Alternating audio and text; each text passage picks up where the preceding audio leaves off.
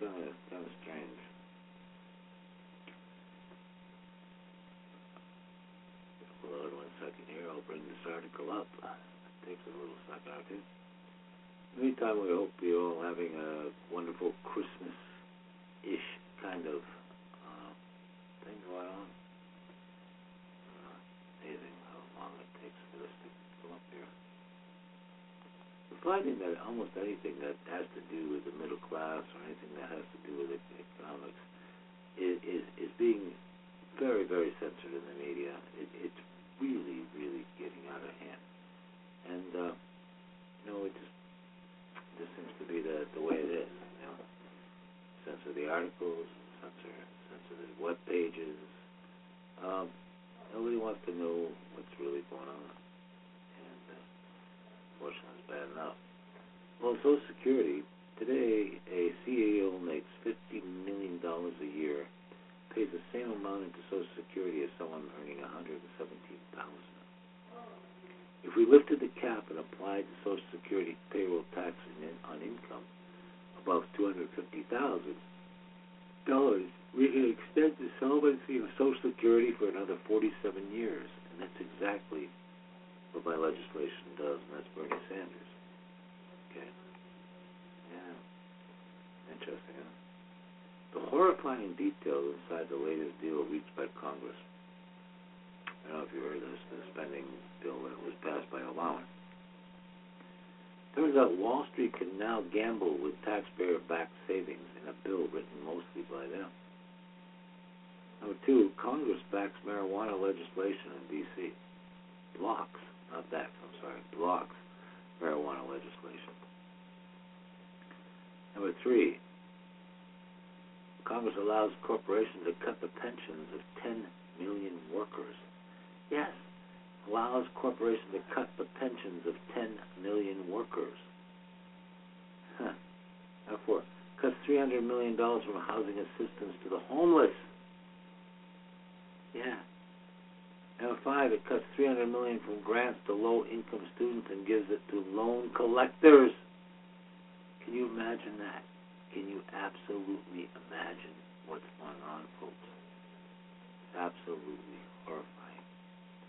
I mean, what is going on? You know, why?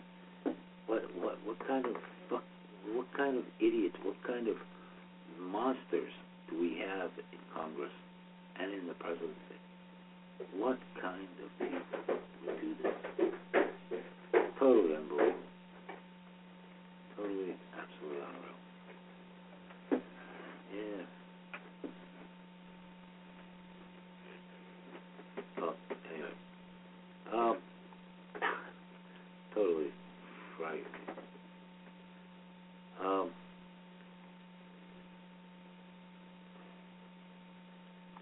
I had, um, I was just talking about this, a lot of horrifying details about the latest deal. Wall Street now gamble on taxpayers, but the most horrible thing is they got 300 million from housing assistance to the homeless. Oh my God! And they got 300 million from grants to low-income students. And gives it to the loan collector. Yeah, yeah. Yeah, to the banks. Yeah, it's uh, t- uh, totally unbelievable. How? What about Wall Street gambling with taxpayer money? Yeah, and back savings in a bill written mostly by them. Huh. Oh my God! What does it say about Social Security there? Well, I just read that too. Yeah, Oh boy! but yeah, it's really, it's really staggering. Really, really, really, really staggering. Know. Well, here's an thing that's kind of interesting that uh, Obama just came out today with a you know backing Cuba. I don't know if you heard about that. Yes, I did. I heard it on the radio Yeah, when I uh, you know, I came back from on, doing some some on, Christmas yeah, shopping. Doing Cuba, boo boo boo boo boo. I didn't Well- really understand exactly what happened. Well, he he, yeah, he he just gave Did he go around the Congress? Yeah, pretty much. And you know, he wants to you know, give uh he brokered a deal with Cuba, you know, to to help expand their their uh, Well, I think I think we should be. it makes sense in some ways, but li- li- listen to Rubio who was uh I like him. yeah. And and Obama said something that kind of made me laugh. 'cause I was listening to a speech today, and he said, uh, "You know what? We've been working on. We've we've had this policy with Cuba for 50 years, It's ridiculous. which doesn't work. It hasn't worked. It hasn't done anything for anybody for 50 years." He says, "Let's try to change that." But Hmm. here again, you have this guy Rubio, who, who was a former Cuban or whatever. Well, he's a Cuban, Yeah, probably both. from the elite because he yeah, came. they You know, all they all were. But Republicans and at least one senator, Democrat, swiftly condemned Barack Obama's announcement on Wednesday of a normalization of relations between the United States and Cuba. The announcement came after the Cuban government released Alan Gross, a prisoner who had been held on for espionage 20 years. charges uh, to try to establish a telecommunications network outside the, global, government control, and another U.S. intelligence agent. The U.S. Uh, United States uh, sent back three Cuban spies in exchange. Mhm. The U.S. will also begin the process of removing Cuba from the list of states that sponsor terrorism. The new approach represents the largest policy change since the U.S. opposed its embargo against Cuba in January of 1961 in the aftermath of the Communist Revolution led by Fidel Castro. Well, the Republicans expressed enthusiasm for Gross' release, but uh, spoke out against the administration's new approach. House Speaker John Boehner argued that uh, America's policy toward the island nation should not be revisited until the Cuban people enjoy freedom, and not a second sooner. And it characterized the move as another you know, long line of mindless concessions to a dictatorship. And it, it goes on, but the the, the the the key is, you know, I don't I don't necessarily I don't agree with this as one of the things I do agree with with Obama. You know, I mean, they're, that- they're 90 miles away. not only are they 90 miles away, but we've had a failed policy with Cuba for 50 years. So let's change it. So yeah, yeah, I mean, let's try it. I mean, maybe it makes sense to do something different. You know what I mean? But doesn't it make sense? uh, to me, it doesn't does. make sense to me. I don't know. Maybe, maybe I'm wrong. I don't think so. I think But- it makes sense to change But it made a lot of sense. You know, you know, and and you got a couple of uh, spies back and all that kind of stuff. And we're sending their people back. I mean, it's Yeah, ridiculous I mean- keeping people in prison for all Yeah. these years. It's kind of ridiculous. I can't get this this, this article I've been trying to get up. U.S. middle class, that would be an interesting Yeah, one. it was. But Well, let me read this from the It's pretty good, AFL-CIO blog now. Every three years, the Center for Retirement Research at Boston College issues the National Retirement Risk Index, taking a look at the percentage of American households that are at risk of seeing a decline in the quality of life after retirement. In the recently released report for 2013, 52% of households were at risk, a marginal improvement from the 2010 risk of 53%. The result is surprising, considering the rise in the stock market over those three years and the beginning of a rebound in housing prices. Two factors that are key in influencing the overall retirement security picture. Let's see what else is. It says here. It always takes a minute. Since 2010, stock equity prices increased by 40%, adjusted for inflation, a factor that should help improve retirement security. That fact was offset that the gains were concentrated in the top one third of the income distribution, a group that holds some 90% of stock equity. So most Americans didn't benefit from that increase.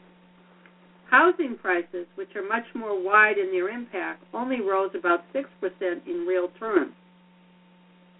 That modest increase and the decline in the percentage of households owning homes only improved the index slightly. Much of the improvements in the stock and housing market, however, was offset. First, in the continued phasing in of the raising of the Social Security full retirement age from 65 to 67, delaying the onset of benefit payouts for a significant portion of households. Second, a decrease in interest rates means households get less income from assets such as 401ks, IRA balances, and reverse mortgages on homes. Finally, a revision in reverse mortgages rules that lowered the percentage of houses' value that borrowers could receive via reverse mortgages lowered potential income as well. The lack of progress is particularly problematic because it means we haven't recovered from previous shocks to the retirement security system for working families. The share of Americans at risk is far, far higher now than in the past. In the 1980s, fewer than one third of Americans were at risk compared to more than half today. And the report shows that the younger you are and the lower your income, the more likely you are to be at risk in the future. Hmm. So, Oh. younger, lower income people aren't going to have much of a retirement. Okay, two months after attempting this, this is kind of freaky too. Thousands of vets are getting dishonorably discharged because they have post-traumatic stress dis- uh, syndrome. A new defense spending bill requires servicemen and women who are discharged to have their cases reviewed by mental health professionals, and we need to bridge the gap in mental health care for veterans. Yeah. Well, two months after attempting suicide and receiving a less than honorable discharge from the Army, Christopher uh, Goldsmith received a post-traumatic stress disorder diagnosis from the U.S. Department of Veteran Affairs. Despite confirmation of his mental ailment, the Washington Post reports that the war photographer couldn't receive student aid uh, through the post-911 GI Bill because of his improper removal. But the aid, but the tide may be changing for Goldsmith and countless other veterans suffering from uh, post-traumatic stress seeking reclassification of their dismissal. A defense spending bill that Congress sent in, in to President Obama last week includes a mandate requiring that servicemen and women discharged uh, have their cases reviewed by at least one mental health professional. Veterans with mental illnesses found to have been improperly discharged without their benefits would also have their records corrected under this year's National Defense Authorization Act. Mm. We must ensure that the men and women of our military who risk their lives to protect our country receive the care they earned, said Kirsten Gillibrand, uh, said in this statement on Friday. Gillibrand, along with Senators Jon Tester and Richard Blumenthal, separately sponsored the provision as part of the effort to ensure that the government doesn't deny veterans their benefits, including medical care, disability compensation, and student aid. Too many of our service members have been dis- discharged as a result of an undiagnosed or improperly diagnosed mental health condition, said Gillibrand. Hmm. According to 2010 report, the U.S. Army discharged nearly a thousand service members with a three-year span for what they described as a personal personality disorder. While the personality disorder is a P, uh, post-traumatic stress uh, uh, Disorder share similarities. yeah. Army officials consider the former to be a pre-existing condition. As a re- result, discharged servicemen and women who receive such a diagnosis can't collect their benefits. In September, the federal government granted benefits to thousands of Vietnam-era veterans who had their PTSD, which may have contributed to their actions that caused their dishonorable discharge, misdiagnosed. The, on- the announcement uh, culminated months of litigation by advocacy group Vietnam, Vietnam Vets for America, which filed a class action lawsuit alleging that more than 80,000 of the 250,000 discharged veterans could prove that they suffered from post-traumatic stress disorder. That lawsuit took place amid a, a controversy stemming from a CNN investigation that highlighted the Veterans Health Administration's Mhm. struggle to keep up with the growing caseload of veterans suffering from uh, post-traumatic stress, uh, brain injuries, limb amputation, and diabetes since the Bush administration. Even as new information surfaced, many review boards have been reluctant to upgrade discharges in decade old cases, even when veterans uh, present new information that verifies that post traumatic stress disorder caused their misconduct. The Department of Veterans Affairs' lethargic response, in turn, has affected discharged military personnel who served in the Afghanistan and Iraq wars, many of whom face financial and emotional burden because of extremely punitive sanctions informed by misdiagnosis of their mental health. According to a survey conducted by the Iraq and Afghanistan Veterans of America earlier this year, more than 60% of veterans had been diagnosed with post traumatic stress disorder and traumatic brain injuries. When left untreated, post traumatic stress disorder can cause high alertness and increase adrenaline in the veterans, even in the most mundane situations. Experts say that feelings of self guilt that have been suppressed on the battlefield can explode into feelings of anger and rage that can force a person to isolate themselves from others. Such pain can eventually manifest into thoughts of suicide, as experienced by 30% of respondents in the survey. As alarming new information is released regarding suicide among service members and veterans, we have reached a point where we need to send up a flare and author real solutions. Paul Rieckhoff, uh, Veterans IAVA, that's the Veterans Organization founder and CEO, told lawmakers in March during a joint House and Senate Veterans Affairs Committee hearing a concerted effort, national effort, is needed to combat suicide and reverse the trend of high suicide rates among service members and veterans as an issue that has been inadequately addressed for too far too long. With Congress's latest move, Rieckhoff hopes may come to fruition. Goldsmith, who unsuccessfully applied twice to have his status upgraded to an honorable discharge, called the provision a step in the right direction in bridging the gap in mental health care for veterans, especially those who leave the battlefield because of post traumatic stress disorder. Justice is finally within reach for the countless veterans who, like me, have been inappropriately discharged from the military due to an improperly or undiagnosed service related illness and injuries, Goldsmith said in the statement. Uh, it, it's frightening what happened to this poor guy. Yeah. Uh, it really They're is. so young when they go over there and they don't really realize no, what they're doing. No, you know, and, and they, you know, and it just, it's sad. Really. It really is.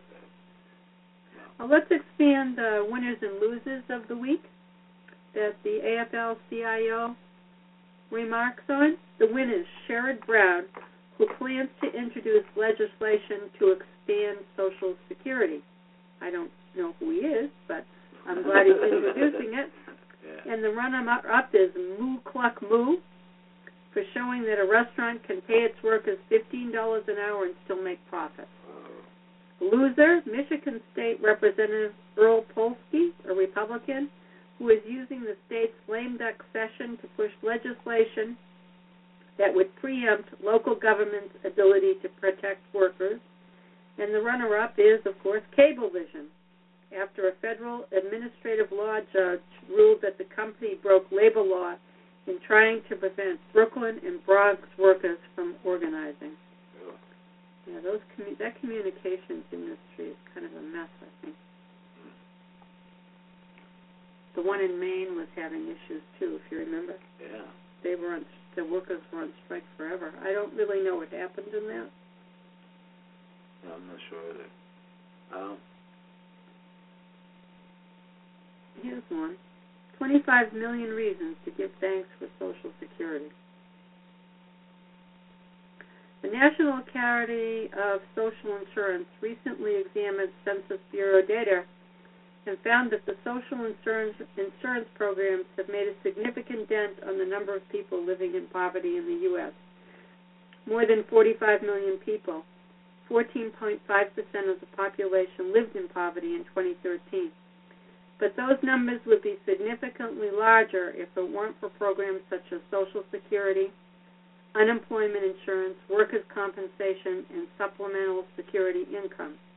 These four programs together kept nearly 25.4 million people out of poverty in 2013, including 1.9 million children, more than 8.4 million adults younger than 65, and more than 15.1 million adults 65 or older. Social Security alone lifted more than 22.1 million people out of poverty in 2013, including nearly 1.2 million children, more than 6.2 million adults younger than 65, and 14.7 million adults older than 65. So it's doing a great job. So when they tell you it's no good, they're lying to you folks. They just want the money. That's the Republican idea. Any money they see, they want in their pocket, not in your pocket, in their pocket. So they do that by giving themselves tax breaks, which they give to themselves regularly, and they're increasing. Well, Rush Limbaugh, Rush Limbaugh announced, uh, revealed the perfect ticket for 2016. It's probably Jeb Bush. Yeah. Well, in the wake of Jeb Bush's announcement that he's actively exploring a run for president, God help us all. Radio host Rush Limbaugh revealed that he calls the perfect ticket to win the White House. The ideal and perfect ticket for the 2016 uh, election. Hillary Clinton, Jeb Bush, said Rush Limbaugh sarcastically on his top-rated broadcast show. now they can figure out who's on top of the ticket on their own. Limbaugh did not say he was supporting the ticket, but selected their names based on recent trends in, in uh, uh, American politics, with the two major parties being so similar on key issues. This is a ticket made in heaven. I can't recall a time in my life when a presidential and vice presidential candidate is so close to each other, he explained. when you compare their positions, Hillary Clinton and Jeb Bush on the key important issues, there are two peas in the same pod. And by the way, Barbara Bush loves Bill Clinton, says so publicly, and the Clinton family and the Bush family are very, very tight. Uh, they are very close. There is never a negative or critical word uttered by the Bush or Clinton uh, or a Bush by a Clinton. This is made in order the way both parties want amnesty. And uh, Jeb Bush wants it, Hillary wants it. Both parties want to win the nomination, and Hillary by running away from the Democratic base, Jeb by running away from the Republican base. And this is an ideal combination. Oh, God help us. When it comes to Obamacare, national health care, both parties care about their donors more than their voters, and both parties are the exact same donor class. So Rush Limbaugh is finally telling the way it is. You Mhm. know what I mean? The moderates in the Republican Party are scared to death of Hillary Clinton. They're petrified that better ways to deal with the fear of Hillary Clinton than to put her on your ticket. The Democrats probably have the same fear uh, of, as the Bushes. Well, Limbaugh said that such a dream ticket, the political system would see incredible bipartisanship crossing the aisle, united government, no more gridlock, key uh, agreements on all the important issues, and the people vote on. And Clinton Bush, 216, you choose the top. Oh, On Tuesday, Limbaugh said of Bush's likely GOP run, he's being looked at as a savior by the big money donor class and the consultant class, the establishment of the party to head off the Tea Party. They're going to pull out all the stops to make sure that a Tea Party type conservative doesn't get the nomination. It could be a sacrificial run just to make sure that a conservative doesn't get the nomination in 2016. And there's a whole bunch of stuff under the surface here that's percolating and effervescing. And it's all about you, us being the number one enemy of these people. Mm. It's, it's really interesting. But for him to choose, for him to choose Hillary and Jeb as the as running mates, I, I think that's that's that's probably pretty true. He's finally coming around. the Republican Party is dominated now by what is called the par- parlance of the day, the donor class, the big, big donors, Limbaugh continued. So when you hear Jeb or anybody else seek Republican nomination and start talking about doing it without winning the base, they're trying to, to come up with a way to win the party domination Win the party. without uh, owning anything to the to the Tea Party. Well, their wildest dream is to render the Tea Party conservatives as an irrelevant factor. And one of the primary reasons for that is that what the donors want. Donors rule the roost. The donors are the big money. And the donors determine in part, large part, what the party does. And clearly, that's what happened here in this budget deal. It's clearly what's happened with amnesty. A lot of this talk about the JEB candidacy is an attempt to see if they can actually, once and for all in a primary setting, relegate the Tea Party and members that who were elected, such as Ted Cruz and Mike Lee, impotent. On Wednesday's show, as he analyzed potential Republican presidential candidates who are actually conservative, Limbaugh said, if the Republican Party has a success story, it's Wisconsin Governor Scott Walker. But he wondered aloud if the GOP leadership thinks Walker is a Tea Party kook. I just wonder if they think Scott Walker is too Tea Party at the Republican establishment, he said. The excitement at the Republic establish, Republican establishment is Bush, Romney, and Christie. That's who they're getting all jazzed up about. I don't like Scott Walker, and I don't think I, you know, I don't like should. any of those people. But nobody likes any of those guys. Um, yeah, Seven reasons uh, fast track is off. During the secret discussion of the Trans-Pacific Partnership trade deal, extreme corporate interests are pushing for a fast track process that would not only hurt working families in the U.S., but in other countries involved in any final deal. Here are seven reasons why fast track is off the track. People oppose it. More than 60% of the voters oppose fast track for the TPP free trade deal. Number two, it doesn't reflect modern values.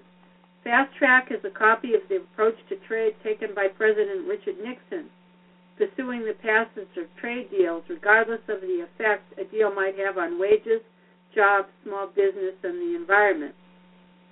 Number three, it's a job killer.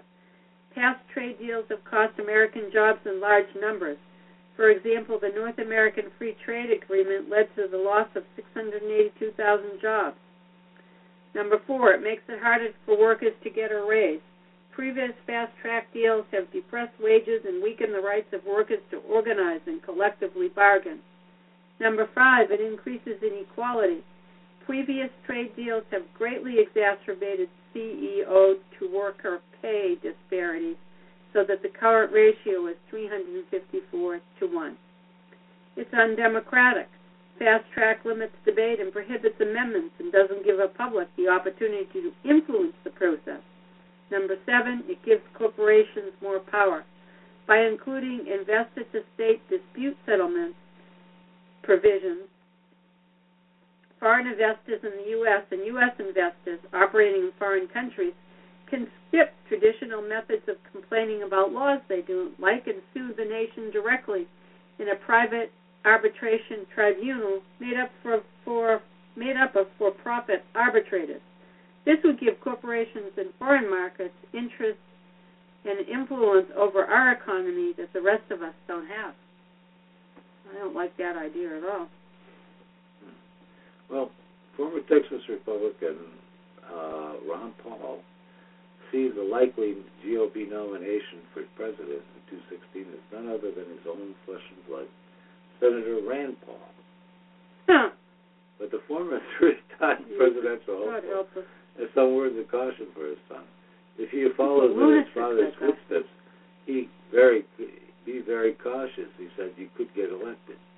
Republican Paul uh, was appearing on NBC's Tonight Show with Jay Leno Thursday night when Leno asked him if he thought his son would run for president. At first, Paul deflected, saying, "I never had talked to him about it." But Leno pressed, "What advice would you give him?" And he said, "I would say, be very cautious. You could get elected," answered Paul. This is a risk you run in politics. And Leno also asked if Paul's son Rand was a Tea Party guy. And he said, I think so. I think when he ran for Senate, he sort of surprised me. I didn't think he would do all that well. But most of the grassroots organization came from Tea Party groups. That meant people who were sick and tired of both parties because they didn't trust either party. And they were poor people who were sick and tired of big government spending and all the debt. Well, Rand told uh, me that uh, the sizes of nonprofit groups, much, much bigger parties, aren't very popular these days. Your son seemed to be very getting more moderate to me, claimed Leno. A couple of weeks ago, I saw him sort of praising President Obama for something he did. If I call him a moderate, it destroys his political career, Paul responded. You don't want me to do that. it goes on. But, you know, I I don't really think Rand Paul is a viable candidate. I, think he's a bit of a lunatic. He is, but so are these other people, man. They're, they're crazy bastards.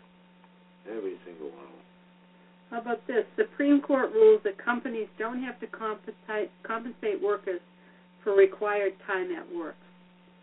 Using logic so tortured that Dick Cheney would approve, the U.S. Supreme Court ruled this week that companies don't have to compensate workers for required security checkpoint waits that take as long as 30 minutes a day to complete. The ruling overturned a federal appeals court decision in 2013, which held that workers at a warehouse that provides services for Amazon.com should be compensated for the time they were required to go through security checkpoints, whose purpose was to prevent employee theft. The workers don't work directly for Amazon but are hired by Integrity Staffing Solutions.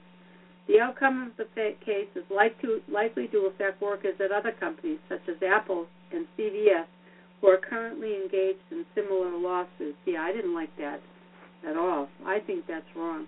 Hmm. Well, I don't know if you're. I didn't.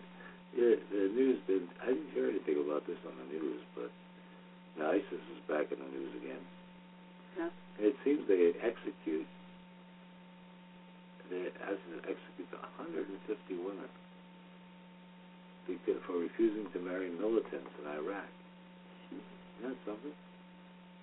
At least 150 females, including pregnant women, were executed in Fallujah by a militant named Abu Anas al-Libi after they refused to accept jihad marriage. Isn't that something? Hmm. According to the Times of India, a statement released by the country's Ministry of Human Rights on Tuesday said the militants had attacked women in the western Iraq province of Al-Anbar before burying them in mass graves in Fallujah. Oh Some of the women killed were pregnant at the time, according to the uh, agency. ISIS has overrun a large part of western Anbar province as it's pushed to expand its territories across swaths of Iraq and Syria. Many families were also forced to migrate from the province north town of Al Wafa after hundreds of residents received death threats. The executions come after the militant group shot dead at least 50 men, women, and children in a tribe massacre in the, the province last month. The attack against the Abu Nabar tribe took place in the village of Ras al Nah, uh, north of Ramadi, the political capital. There, the militant groups killed at least 40 men, six women, and four children. A senior tribesman said that they were lined up and publicly killed one by one. An official within the Anbar governor office corroborated the tribesman account, according to the Associated Press. ISIS also recently published what appeared to be an abhorrent pamphlet providing its followers with guidelines on how to capture, keep, and sexually abuse female slaves. Uh, what a what a group! Wow, unbelievable. Well, anyway, um, that that's from uh, Viral Buzz. Very frightening, frightening, frightening absolutely frightening what's going on there. And why why don't we hear about that in the media? Why don't we hear about that uh, because, slaughter? Because it's all typed up by the White House yeah. and given to the media to read. I don't know. Yeah, it's really and run through bleach. Yeah, run through bleach. Wow. I don't understand. Well, anyway. Uh,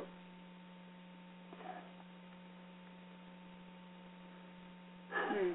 Just use it too. Legitimate rape. Yeah. Oh my God. You remember that that idiot? Yeah, he didn't get elected. Who's, who's this No, Todd Akin? Why yet another lawmaker just used the term legitimate rape? No doubt how many politicians tried to distance themselves from Todd Akin. Some of his views sexual assault aren't entirely unusual. All right, let's see that. Do they have more idiots in Colorado? yeah, yeah I guess legitimate so. rape. Uh, more than two years ago, after former Senator, our Senate candidate Todd Akin infamously claimed that victims of legitimate rape don't often get pregnant because the female body has ways to try to shut down the whole thing. Oh yeah, right. And at least one of his GOP colleagues is still finding, finding opportunities to work in the controversial phrase. In an interview with Mother Jones to explain this justification for introducing a bill that requires women seeking an abortion to obtain notarized consent from a man Oh my God. who impregnated them, Missouri State Senate uh, Rep. Rick Brattin said that his uh, legislation includes an exemption for victims of legitimate rape. Just like any rape, you have to report it and you have to prove it, Brattin told Mother Jones, which published his comments on Wednesday. You so you couldn't just go and say, "Oh yeah, I was raped," and get an abortion. It has to be a legitimate rape. I'm just saying, if there's a legitimate rape, you're going to make a police uh, report, just as you were, as if you were robbed. Okay. Made an effort to distinguish his comments from Atkins, saying he was just referring to the common sense idea that victims of sexual assault need to take steps to show that you were raped. Well, mainstream conservative politicians, including Mitt Romney's 2012 presidential campaign, also attempted to distance themselves from Atkins after the, the legitimate rape comments sparked national backlash, saying that his views were not reflective of the Republican Party. Well, GOP strategists even held training sessions to teach candidates to stop making controversial comments about sexual assault. Nonetheless, the idea that some rapes are more legitimate than others, and particularly the underlying assumption that sexual assaults are only valid crimes if they've been reported to the police, is widespread. And policymakers have been writing it into our laws for years. Brattin is just the latest public official to explicitly articulate it. And what a bunch of fools. I know.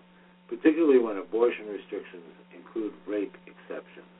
Uh, they're often written in the way that forces women to prove that they were legitimately sexually assaulted. This is a standard requirement for state level bans on Medicaid funding for abortions. Many states force rape victims to produce a police report in order to get their abortions covered under the particular exemption. And in 2013, when House Republicans passed the national 20 week abortion ban, it included a provision that exempted rape victims as long as they can prove they filed a report with authorities. This pops up in, in legislation outside of abortion rights too. New Mexico recently floated a bill that would have required women to prove they were forcibly raped in order to receive child care assistance for a child resulting from sexual assault. oh my God. Jesus.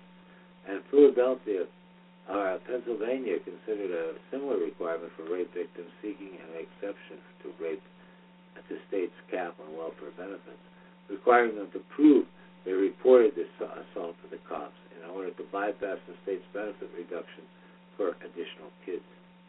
Wow. now, sexual assault prevention experts uh, point out that since rape is a vastly underreported crime, the majority of them are never reported to authorities, according to RAINN. This type of policies don't work in practice. According to one study, for instance, just 37% of the women who qualify for eligible abortions under Medicaid's exemptions actually end up getting their procedures funded by the program. Even outside of the pol- pol- policy realm, there's plenty of evidence that Americans view sexual assault on somewhat of a spectrum of legitimacy.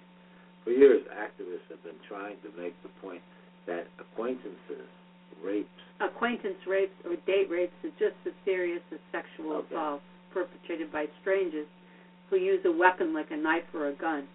But according to a recent survey, it's not uncommon for people to assume that date rape isn't as heinous of a crime. It is actually simply the victim's fault. So anyway, we got a problem. that, that, that, That's really a problem. How about a little good news on the Postal Service? Oh, that would be good. For congressional Republicans and U.S. Postal Service executives who've been trying to gut the Postal Service and, de- and denigrating the work of the men and women who keep the mail moving ought to take a listen to the American public. A recent Gallup poll found that Americans rate the Postal Service highest among 13 government agencies. The most surprising finding is that young people had the highest praise, with 81% of 18 to 29 year olds giving USPS excellent or good marks. Postal worker President Demons, Mark Dimondstein said, Pundits have convinced many people that the future of the Postal Service is bleak because young people consider it irrelevant. But this poll shows the opposite is true. Overall, the Postal Service scored a 72% excellent or good rating.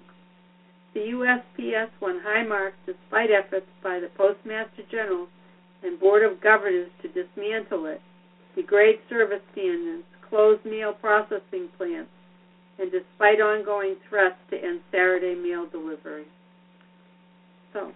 Yeah, I mean, the postal, the postmaster general. Well, that's what he was put in place for to what be a a jerk. useless piece of work. What a piece of work. Yeah, our post office is wonderful. Yeah, where, we- we- where we- we live. Oh, uh, I go in there all the time and say I support the post office. yeah, I do. I send all my things to the post office because I Yeah. want them to get the business and, and That's stay in true. business. That's true, and we do. We really do. But um, let me move on here. Oh boy.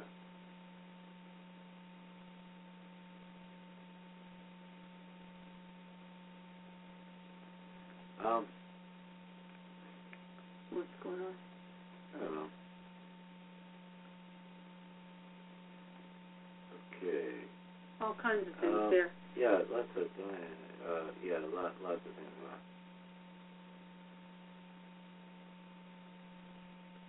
Uh, Wisconsin fights back against criminalization of pregnant women. Interesting. Um,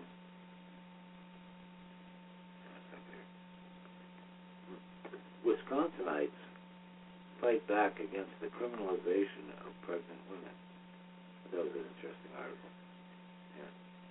Um, Tamara Lo- Loertscher, Lorch, Loertscher was uninsured, suffering from health effects of an untreated thyroid condition and using met- methamphetamines to self-medicate.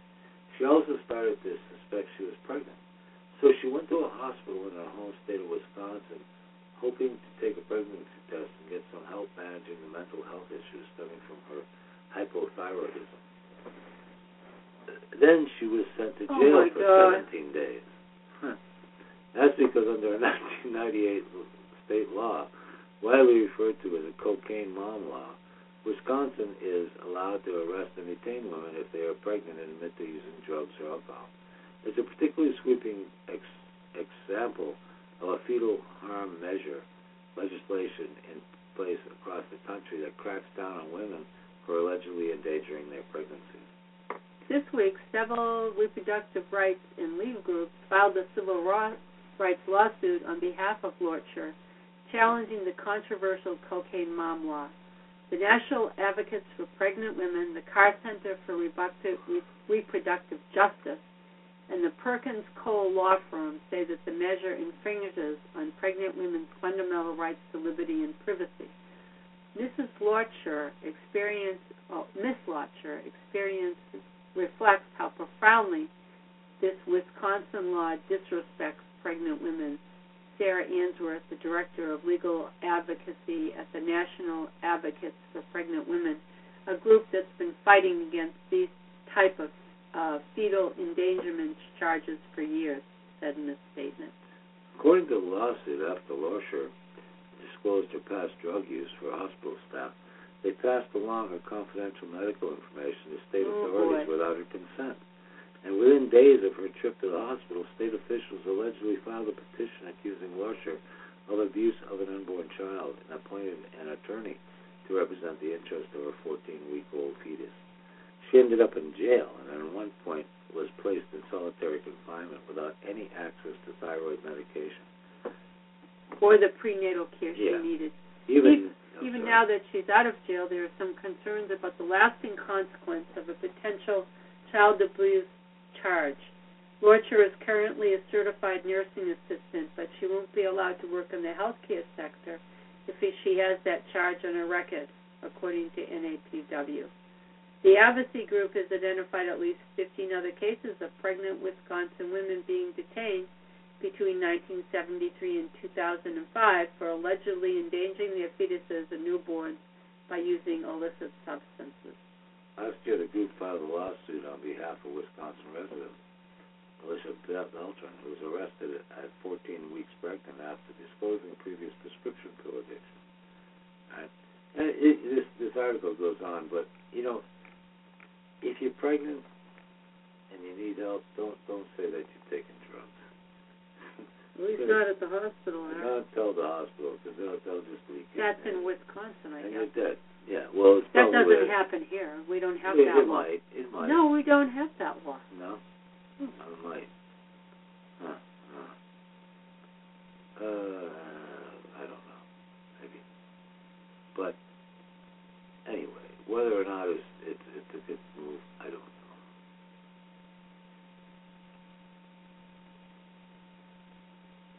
Okay. Okay, I think I want to. Factory farms are not only cruel to animals, they are unsustainable models that allows dangerous disease to spread. If you choose to eat meat, please buy pasture-raised meat options. Yeah, that's much nicer for animals. They should have a happy life. Well, they still get chopped up and sold for bacon. They, It's terrible, but in, at least well, they're, why do at they? least they're happy. Why should they have to Why, suffer why so? don't eat junk food like all the fat Americans do? Yeah, They're why happier. Should, you know, why should they suffer like that? And those factory farms are terrible. Obama's joke to the troops completely bombs. That was stony faces and silence. Hmm. Let's see what, what that Well, he's very awkward, I think. Uh, he says stupid stuff. But, you know, okay, I wonder what he says. I will tell you in a second. It's probably in the video. Let's let's listen to it. Okay, wait. If it comes up, I'll do it. Okay. Yeah. Do, do, do, do. When you get a Honda Accord, Unfortunately, you gotta listen to a stupid ad for these things. But anyway, yesterday at Joint Base McGuire Dix Lake Hurst in New Jersey, President Obama tried to crack a joke with the troops, only to be met with impassive faces and complete silence. Obama began You by talking about the award-winning the adventure. sacrifice serving overseas to accommodate. to all the places you want to go. He says we are free and safe and secure here because you're willing to serve. Over there. He said. That's the noble spirit of your sacrifice. That's the selfless character of our military. So start something special today. Jeez. Great deals on the Honda Accord. I wish they Or wouldn't hybrid. put these Now horrible at your local commercials Honda. in on these things, but they do. Just exit out. Right? No, I can't, because it X's out everything. Oh. oh. Okay, here we are. Turn it up. We can gather with family and friends because you're willing to hug yours goodbye and step forward to serve. After a long day, we can come home because you're willing to leave your home and deploy. We get to celebrate birthdays and anniversaries and holidays, go to soccer games, go to dance recitals because you're willing to miss those of your family.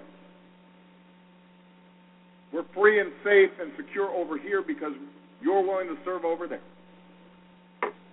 That's the noble spirit of your sacrifice. That's the selfless character of our military. Those are the precious gifts that you give America, not just this time of year, but all year. Every year. You never stop serving. You never stop giving. You guys are like Santa in, in fatigues.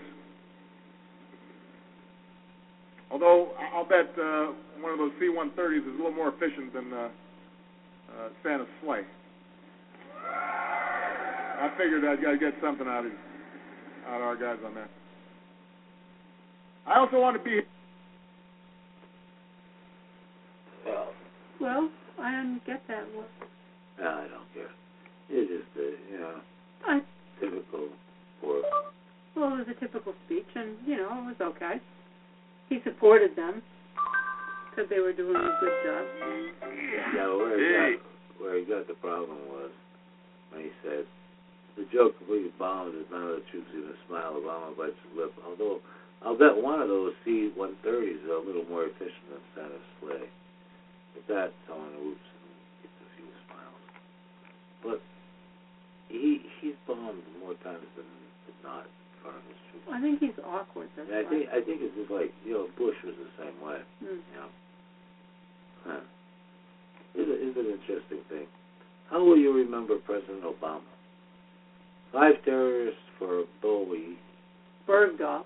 For Bo, Ber, uh, Bowe Bergdahl. He's the guy that they yeah, they traded. he traded.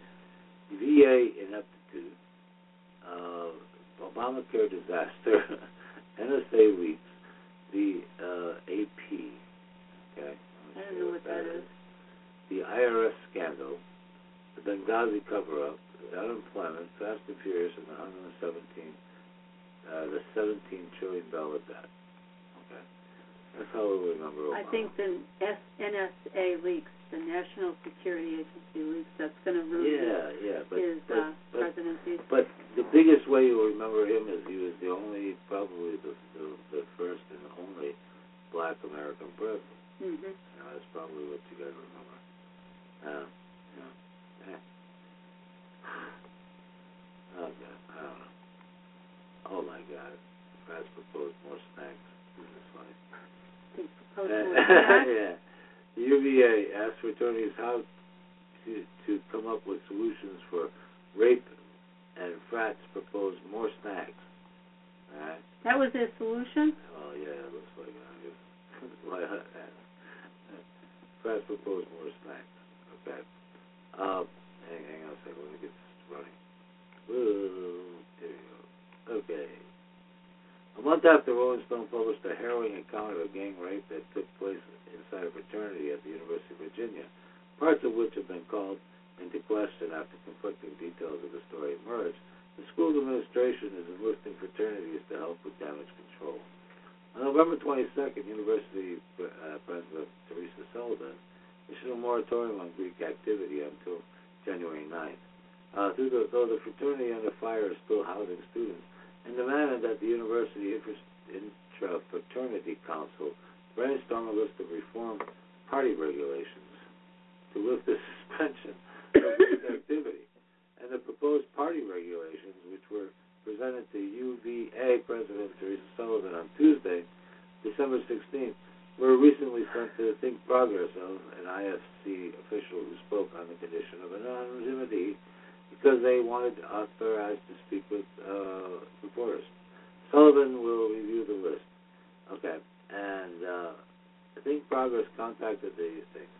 Okay, these proposals focus on eliminating factors that enable sexual assault, like drinking and party culture, rather than addressing its root causes of modifying campus policies that have expelled students in the past decade for cheating and never for rape. They are no liquor at parties after 8 p.m. Food and water to be provided at every party. Three sober brothers required to every, at every party. They will have to wear a uniform of some sort that will be consistent throughout the IFC. Okay. Doors of parties are to be worked by third-party security firms and listed are required to have a record of who is in attendance. And five, one of the sober brothers needs to have a key access to all rooms in the house. Now, this is going to be a big way to, to, to help party goers. I, Yeah. Well, boy, what a lot of fun, huh? they try to make our party safer, which is a great goal, and they reduce the, the, the risk of having people being too drunk. Oh my God! I mean, you know, uh, this reminds me so much of like high school kids. You know, uh, how do you make parties safer? Oh yeah, well, yeah, yeah, don't get drunk. Have more snacks. yeah, like God. Well, anyway, this is a union night. Less than this is from AFSCME. Less than six months after Chicago taxi drivers first came together with AFSCME to form their own organization, the City Council of Chicago passed a far-reaching reform package that will provide immediate economic relief to every Chicago cab driver. Good. I think that's good. You know, And uh, hang on a sec. Um, the taxi fairness ordinance of 214 will two 2014 will boost drivers' income by reducing lease rates, reducing fines, and providing drivers with a share of taxi advertising revenue. Oh, that's good. In addition, the Department of Business Affairs and Consumer Protection committed to reducing credit card fees and to re- re- uh, sorry, and to revising rules and fines that have long denied drivers due process. The average driver will see an annual savings of five to eight thousand dollars as a direct result. Good. That's. These reforms won't hurt the city of consumers, said cab driver Nimandi Uwazi, but they will help the 12,000 drivers in the city of Chicago to provide a better life for our families. The measure enacted by Taxi Fairness Ordinance resulted from demands that drivers identified and proposed to the city in a letter signed by nearly 100 drivers who attended the first meeting of Tra- Cab Drivers United, AFSCME Council 31, last June. The drivers presented their demands at a series of meetings with the taxi commissioner, spoke out at a town hall meeting, and met with dozens of aldermen and organized an action that brought hundreds of CDU activists out on the streets to protest the treatment at the hands of city authorities. The efforts were supported by thousands of AFSCME sisters and brothers who came out to support the call of justice and dignity at a rally during the July National Convention. The ordinance is a testament to what drivers can achieve when they come together, said Council 31 Associate Director Tracy Abman. Cab Drivers United kicked off in June, signed up uh, more than 3,500 drivers in just a few months. And together today, we've taken this important step toward we're excited uh, forward. We're excited to keep building our union to help drivers solve problems with respect and better uh, provide their vital public service to all of Chicago. I think that's great that they they'll increase their their uh, savings by five to eight thousand dollars a year. I don't know how much they make a year, but that's a Yeah, but that's tremendous for all the all the things problems that we're getting. You know. Don't you? Oh, I think it's I wonderful. think it's great to see that just because they joined the union. You know? So anyway, do you have to be honest with corporations are not concerned with common good? Yeah, okay, this is a good good way to end it. We have to grasp that corporations are not concerned with common good. They exploit, pollute, impoverish, repress, kill, and lie to make money. They throw poor people out of their homes, let the uninsured die, wage war, uh, useless wars for profit, poison and pollute the ecosystem, slash social assistance programs, gut public education, trash global economy, plunder te- uh, treasury, and crush all popular movements that uh, crush rather all popular movements that seek justice for working men and women. They worship money and power. Hmm. And uh, let's see, I'm just trying to where's this from the rules? Yeah, it's from the rules. From what? Uh, it's uh, Chris Chris Hedges Oh, yeah. and the rules is the book I guess he wrote. The rules. That's interesting. But anyway, I want to thank everybody who joined us tonight, and uh, you know, thanks. Enjoy the rest of your evening, folks, and Leo Yeah. may talk to you tomorrow, or we'll talk to you next week. Yeah, I think so. And we'll talk next week. And uh, anyway, have a pleasant evening and uh, good night.